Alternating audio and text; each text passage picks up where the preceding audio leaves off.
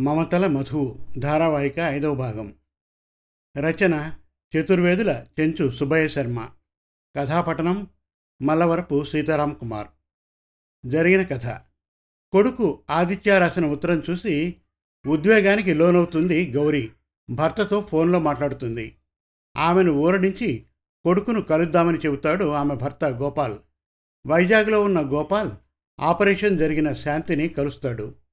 గోపాల్ హాస్పిటల్కి వెళ్ళి శాంతి పరిస్థితి గురించి వాకప్ చేస్తాడు.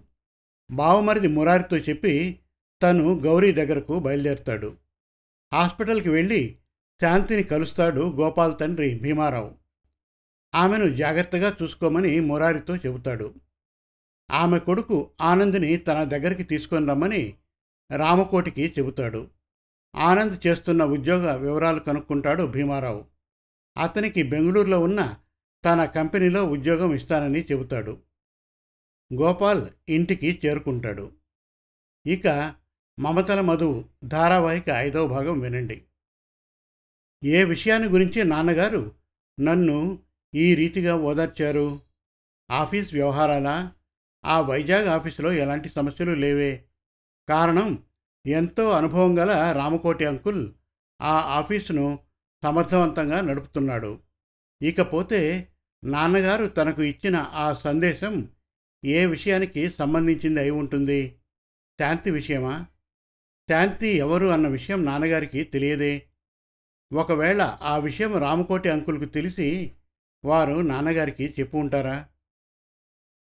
వారిరువురి సంబంధం కృష్ణార్జునుల బంధం. అంకుల్ తనకు తెలిసిన ఏ విషయాన్ని నాన్నగారికి తెలియజేయకుండా ఉండరు. కారణం రామకోటి తన తండ్రి గారి పెద్ద అక్క కుమారుడు.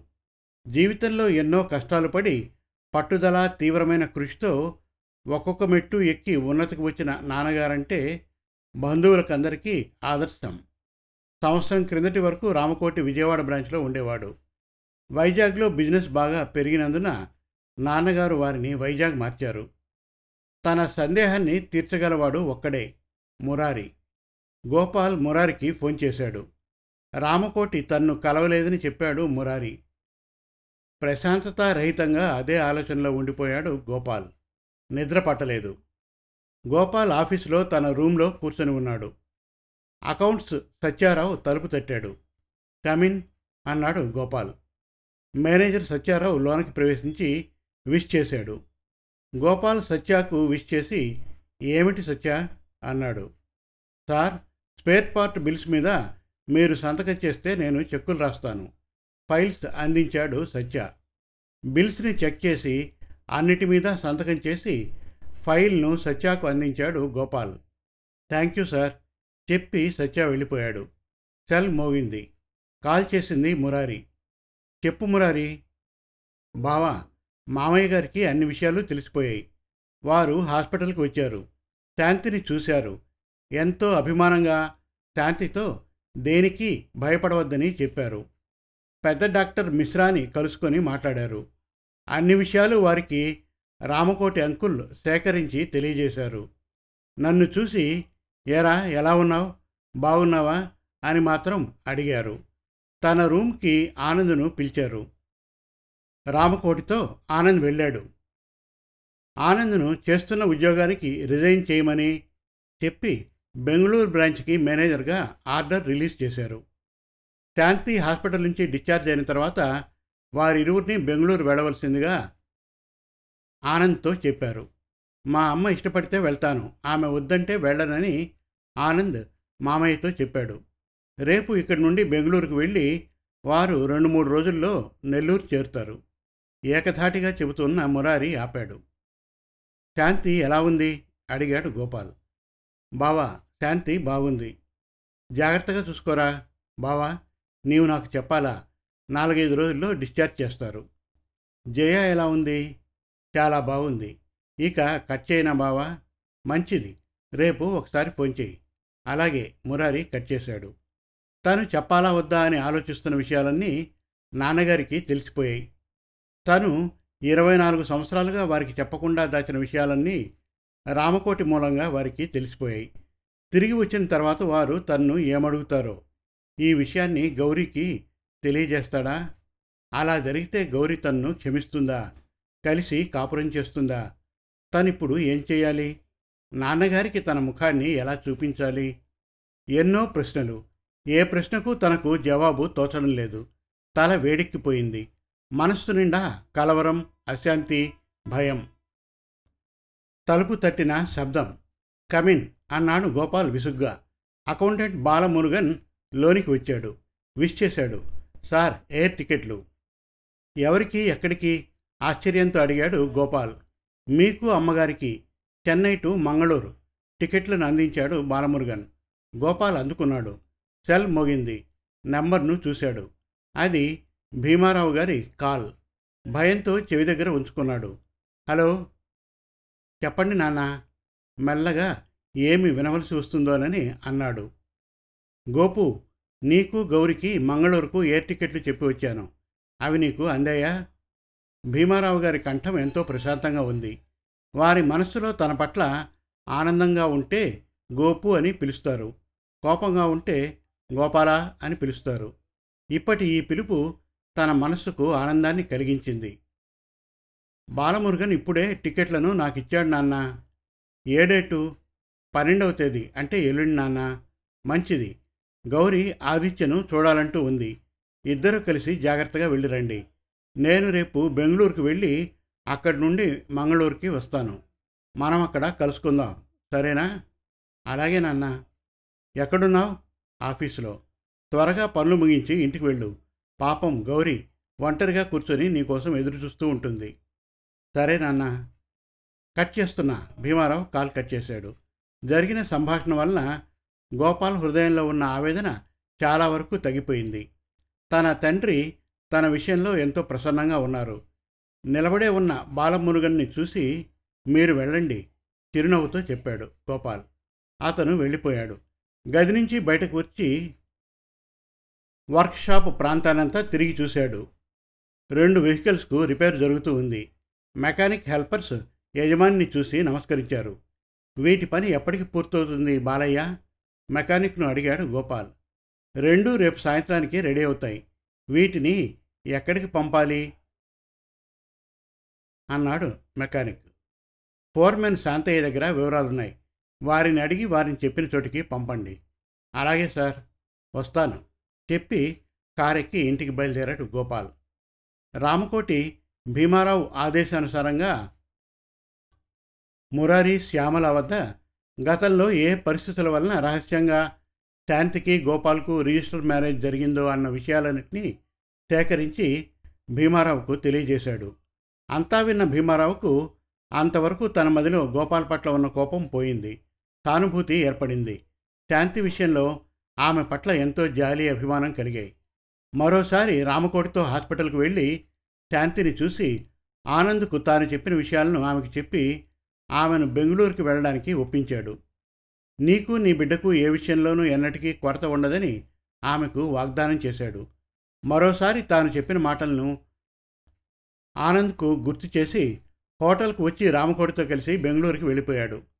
అప్పటికి వారి ఆఫీసుకు సమీపంలో బాలప్ప భీమారావు చెప్పినట్లుగా మంచి ఇంటిని చూసి అడ్వాన్స్ ఇచ్చాడు. బాలప్ప యజమానిని ఎయిర్పోర్ట్లో రిసీవ్ చేసుకొని నేరుగా ఆ ఇంటి దగ్గరకు తీసుకుని వచ్చాడు. భీమారావు రామకోటి ఆ ఇంటిని చూసి బాలప్పను మెచ్చుకున్నారు. తర్వాత ఆఫీస్కు వెళ్ళి అక్కడ విశేషాలను గురించి లారీల కండిషన్ డ్రైవర్లను గురించి భీమారావు బాలప్పతో చర్చించాడు. స్థలం రెండు ఎకరాలు చీప్గా కూతురి పెళ్ళి కోసం ఓనరు విక్రయించదలిచాడని ఆ భూమిలో వర్క్షాప్ పెడితే బాగుంటుందని బాలప్ప యజమానికి సూచించాడు. అతని సలహా భీమారావుకు నచ్చింది. రామకోటి బాలప్పతో కలిసి వెళ్ళి ఆ స్థలాన్ని చూశాడు. హైవే పక్కగా ఉన్న ఆ స్థలం బాగా నచ్చింది భీమారావుకు. వార్నర్ని పిలిపించి మాట్లాడాడు. డాక్యుమెంట్ రాయించి ఆ స్థలానికి అడ్వాన్స్ ఇచ్చాడు. గోపాల్ గౌరీలు ఆదిత్యకు ఫోన్ చేశారు. మంగళూరు ఎయిర్పోర్ట్లో దిగారు. ఆదిత్య తల్లిని తండ్రిని చూసి వారిని తన రెండు చేతులతో కౌగిలించుకున్నాడు. అప్పటికి ఆదిత్యను వారిరువురు చూసి మూడు మాసాలు. కొడుకును చూసి వారు ఎంతగానో ఆనందించారు. ముగ్గురు సిటీకి వచ్చి హోటల్ రూమ్లోకి ప్రవేశించారు. ఆదిత్య టిఫిన్ ఆర్డర్ చేశాడు. తన చదువు ఎలా సాగుతూ ఉందని గోపాల్ ఆదిత్యను అడిగాడు. హాస్టల్లో భోజనం ఎలా ఉంటుందని గౌరీ అడిగింది. వారి ప్రశ్నల్లో ఒకరికి కావలసింది తన అభ్యున్నతి ఒకరికి కావలసింది తన ఆరోగ్యం. తన పట్ల తల్లిదండ్రులకున్న భావనలను తలుచుకొని ఆదిత్య నవ్వుకున్నాడు. టిఫిన్ తింటూ వారు అడిగిన ప్రశ్నలన్నిటికీ ఆదిత్య సమాధానాలు సౌమ్యంగా చెప్పాడు. తర్వాత తల్లి కోరికపై ఉడిపి శ్రీకృష్ణ ఆలయాన్ని దర్శించడానికి బయలుదేరారు. క్యూలో ఉండగా ఒక దొంగ తనకు ముందు ఉన్న ఆడమనిషి మెడలోని బంగారు గొలుసును లాక్కొని పారిపోయాడు. దాన్ని చూసిన ఆదిత్య వాడిని వెంబడించాడు. చాలా దూరం సందుగొందులో వాడి వెనకాల పరిగెత్తి వాడిని పట్టుకొని కొట్టి ఆ బంగారు గొలుసుతో తిరిగి వచ్చాడు. ఆలయం ముందు హారాన్ని కోల్పోయిన ఆవిడ వారి బంధువులు తన తల్లి తండ్రి ఆతృతతో తన రాక కోసం నిరీక్షిస్తూ ఉన్నారు. ఆదిత్య వారిని సమీపించాడు. గౌరీ ఆతృతతో ఆదిత్యను సమీపించింది. నాన్న నీకేం కాలేదు కదా? కొడుకును పరీక్షగా చూస్తూ అడిగింది. లేదమ్మా నవ్వుతూ జవాబు చెప్పి ఆ గొలుసును పోగొట్టుకున్న ఆమె చేతికి అందించాడు ఆదిత్య. వారంతా ఆదిత్యను అభినందించారు ఆశీర్వదించారు. గౌరీ మరోసారి ఆదిత్యను నకసిక పర్యంతం పరీక్షగా చూసి ఎక్కడా గాయాలు లేనందున తన బిడ్డ చేసిన మంచి పనికి ఆనందించింది. తండ్రి గోపాల్ సగౌరవంగా ఆదిత్యను చూస్తూ అతని భుజంపై తట్టాడు. అందరూ ఆ పరంధాముని దర్శించారు. తండ్రి నా బిడ్డకు అన్ని వేళలా అండగా ఉండి కాచి రక్షించు. వీడికి ఆవేశం జాస్తి. దాన్ని తగ్గించు తండ్రి. ఆ దేవుని గౌరి వేడుకుంది. శ్రీకృష్ణ పరమాత్మ వాడి మనస్తత్వానికి తగిన రీతిగా వాడికి చక్కని భవిష్యత్తును ప్రసాదించు. ఇది తనయుని క్షేమం కోసం తండ్రి గోపాల్ ఆ దేవుని కోరిన కోరిక. జగత్రక్షక నాకు మరుజన్మ అంటూ ఉంటే నేను మరలా మా ఈ అమ్మా నాన్నలకే బిడ్డగా పుట్టాలి. నా తల్లిదండ్రులు మా తాతయ్య నిండుగా నూరేళ్ళు ఏ కొరత లేకుండా ఆనందంగా ఉండాలి. నా ఏ చర్య వారికి కష్టం కలిగించకూడదు. తన వారి కోసం ఆదిత్య కోరుకున్న కోరిక ఇది. తీర్థప్రసాదాలు స్వీకరించి ముగ్గురు ఆనందంగా లాడ్జికి తిరిగి వచ్చారు. క్లాస్ ఉందని నాలుగు గంటలకు వస్తానని చెప్పి ఆదిత్య కాలేజీకి వెళ్ళిపోయాడు. గోపాల్ సెల్ మోగింది. అతను రెస్ట్ రూమ్కి వెళ్ళి ఉన్నందున గౌరీ సెల్ని చేతిలోకి తీసుకుంది. అది తన మామగారి కాల్. హలో మామయ్య అంది. ఏమ్మా క్షేమంగా చేరారా? చేరాం మామయ్య. ఆదిత్య ఎయిర్పోర్ట్కి వచ్చాడు. సిటీకి వచ్చి రూమ్ తీసుకొని టిఫిన్ చేసి ఉడిపికి వెళ్ళి శ్రీకృష్ణ పరమాత్మను దర్శించి వచ్చాం. ఆది క్లాసు ఉందని కాలేజీకి వెళ్ళాడు. వీరు రెస్ట్ రూమ్లో ఉన్నారు. అవును మామయ్య మీరు ఎలా ఉన్నారు? బెంగళూరులో చలి జాస్తిగా ఉంది కదూ? అన్నీ వివరించి తను అడగదలిచింది అడిగింది గౌరీ. నేను బాగున్నానమ్మా. ఇక్కడ చలి తక్కువగానే ఉంది. వాడు వచ్చిన తర్వాత నాకు ఫోన్ చేయమని చెప్పు. గోపాల్ ఆ గది నుంచి బయటకు వచ్చాడు మామయ్య వారు బయటకు వచ్చారు ఫోన్ వారికి ఇస్తున్నాను. మామయ్య గారు అంటూ గౌరీ ఫోన్ను గోపాల్కు అందించింది. గోపాల్ ఫోన్ అందుకున్నాడు. నానా అన్నాడు మెల్లగా. గోపు ఫ్లైట్ కరెక్ట్ టైంకి చేరిందా? చేరింది నానా నీకు ముఖ్యమైన విషయం చెప్పాలి. ఏమిటి నాన్న అది? బాలప్ప హైవే పక్కన రెండెకరాల బీడి భూమిని చూపించాడు. చాలా చీప్గా వస్తోంది. అక్కడ మనం గెస్ట్ హౌస్ వర్క్షాప్ పెట్టచ్చు. పెద్ద బావి కూడా ఉంది. అడ్వాన్స్ ఇచ్చేశాను. ఈ విషయం నీకు చెప్పాలనే ఫోన్ చేశాను. నా నిర్ణయం సరైందేనా? నవ్వుతూ అడిగాడు భీమారావు. చాలా మంచి నిర్ణయం నాన్న. సరే గౌరికి ఆనందం కలిగేలా ఆ చుట్టుపక్కల ఉన్న మంచి ప్రాంతాలను చూడండి. అన్ని ప్రదేశాల వివరాలు ఆదికి బాగా తెలుసు. అలాగే నాన్న. నేను ముందు నీతో చెప్పినట్లుగా మంగళూరు రావడం లేదు. పని ముగించుకొని ఊరికి వెళ్తాను. సరే నాన్న. గౌరీని జాగ్రత్తగా చూసుకో. కట్ చేశాడు భీమారావు. నవ్వుతూ సెల్ని టీపాయ్పై ఉంచాడు గోపాల్. నవ్వుతున్నారు. కారణం? భర్తను పరీక్షగా చూస్తూ అడిగింది గౌరీ. నిన్ను జాగ్రత్తగా చూసుకోవాలట. మీ మావయ్య గారు చెప్పారు. ఆ మాటల్లో మీకేం అర్థమైంది? నవ్వింది గౌరీ. నా మీద కంటే వారికి నీ మీద ప్రేమ అధికం. ఆనందంగా నవ్వాడు గోపాల్. గౌరీ తన అదృష్టానికి మురిసింది. నాలుగు రోజులు కొడుకుతో ఆనందంగా గడిపారు గోపాల్ గౌరీలు. తల్లిదండ్రుల సమక్షంలో ఆది కూడా ఎంతో సంతోషాన్ని పొందగలిగాడు. ఆ రోజు వారి తిరుగు ప్రయాణం. ట్యాక్సీ ఎయిర్పోర్ట్ వైపుకు పరిగెడుతూ ఉంది. డ్రైవర్ పక్కన ఆదిత్య వెనక సీట్లో గోపాల్ గౌరీలు కూర్చొని ఉన్నారు. నాన్న ఆది ఏం నాన్న? తొమ్మిది నెలల్లో నీ ఎంటెక్ పూర్తవుతుంది. ఆ తర్వాత ఏం చెయ్యాలని నీ అభిప్రాయం? అడిగాడు గోపాల్. నాన్న పది సంవత్సరాలుగా నేను మన ఊరికి మన ఇంటికి మీకు దూరంగా ఉన్నాను నాన్న. నాకు మీతో పాటు ఉండి ఆనందంగా బ్రతకాలని ఉంది ఇంతవరకు మీరు తాతయ్య ఎంతగానో శ్రమించారు శ్రమిస్తూనే ఉన్నారు. నేను మీ ఇరువురికి విశ్రాంతి కలిగేలా చేయాలనుకుంటున్నాను. అంటే మీ బాధ్యతలను నేను స్వీకరించదలుచుకుంటున్నాను. నన్ను ద్వేషించిన వారందరి నోట మంచివాడిని అనిపించుకోవాలని అనుకుంటున్నాను. అందుకు నేను ఎంతగా శ్రమించవలసి వచ్చినా ఆ శ్రమను ఆ బాధ్యతను నేను ఆనందంగా స్వీకరిస్తాను. నా ఈ కోరికను మీరు కాదనకండి. అభ్యర్థనాపూర్వకంగా చెప్పాడు ఆది. ఆదిత్య మాటల్లో గోపాల్ గౌరీలకు ఎంతో వేదన దృఢ సంకల్పం గోచరించాయి. గౌరీ కళ్ళల్లో అశ్రువులు నిండాయి. భర్త ముఖంలోకి చూసింది. ఆదిత్య మాటలు గోపాల్ మనస్సును కలత చెందేలా చేశాయి. ఆది కోరిక విషయంలో నీ అభిప్రాయం ఏమిటి? కన్నీళ్ళను పవిటితో తుడుచుకొని అడిగింది గౌరీ. ఆది నిర్ణయం సరైందే గౌరీ. నాకు చాలా ఆనందంగా ఉంది. గౌరీ వదనంలో సంతోషం. ఆది వెనక్కి తిరిగి ఆ ఇరువురి ముఖాలను పరీక్షగా చూశాడు. వారికి తన పట్ల ఉన్న ప్రేమాభిమానాలు వారి కళ్ళల్లో గోచరించాయి ఆదిత్యకు థ్యాంక్ యూ నాన్న. ఆనందంతో అన్నాడు ఆది. ట్యాక్సీ ఎయిర్పోర్టుకు చేరింది. తల్లి తండ్రి ఎయిర్పోర్ట్ లోపల ప్రవేశించే ముందు ఆదిత్య తల్లిదండ్రుల పాదాలు తాకి నమస్కరించాడు. ఆది భుజాలను పట్టుకొని గౌరీ అతన్ని తన హృదయానికి హత్తుకుంది. కుడి చేతిని ఆది తలపై ఉంచి నిండుగా నూరేళ్ళు చల్లగా వర్ధిల్లాలి నాన్న. మనసారా దీవించింది ఆ తల్లి తన తనయుణ్ణి. గోపాల్ గౌరీలు ఎయిర్పోర్ట్ లోపలికి వెళ్ళారు. వికలమైన మనస్సుతో ఆదిత్య ట్యాక్సీలో కూర్చున్నాడు. ట్యాక్సీ వాళ్ళ బండిని కదిలించాడు. ఆదిత్య మనోదర్పణం మీద తన బాల్య చేష్టలు ప్రతిబింబించసాగాయి. ఇంకా ఉంది. మమతల మధు ధారావాహిక ఆరో భాగం త్వరలో.